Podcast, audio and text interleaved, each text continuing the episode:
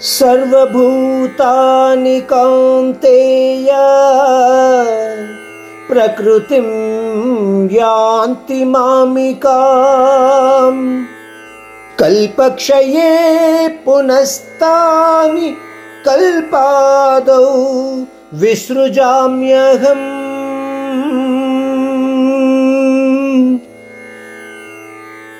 आठवें अध्याय में हमें ब्रह्म काल के बारे में जानकारी मिली।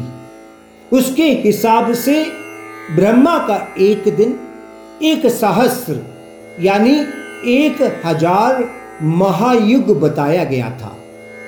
महायुग का मतलब चार युग समूह, सत, त्रेता, द्वापर और कलयुग समूह। इसी तरह रात का समय भी सहस्र महायुग बताया गया था। और यह भी बताया गया कि ब्रह्म का एक दिन और रात को एक कल्प कहते हैं। परमात्मा श्री कृष्ण इस श्लोक में कह रहे हैं कि ब्रह्मा का एक दिन समाप्त होने पर यह संपूर्ण ब्रह्मांड मेरे भीतर विलीन हो जाता है।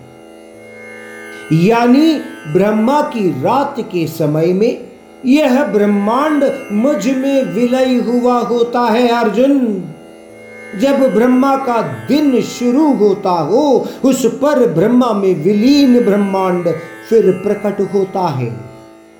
इसका मतलब यह ब्रह्मांड ब्रह्मा के दिन के दौरान सक्रिय हो जाता है तो रात के दौरान निष्क्रिय हो जाता है।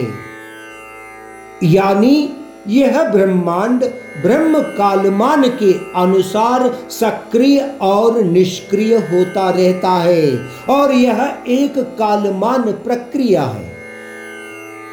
देखा जाए तो यह ब्रह्मांड भी नित्य है, परंतु कुछ समय के लिए उस पर ब्रह्मा में विलय होने के कारण परमात्मा हमें समझा रहे हैं कि यह ब्रह्मांड अनित्य है।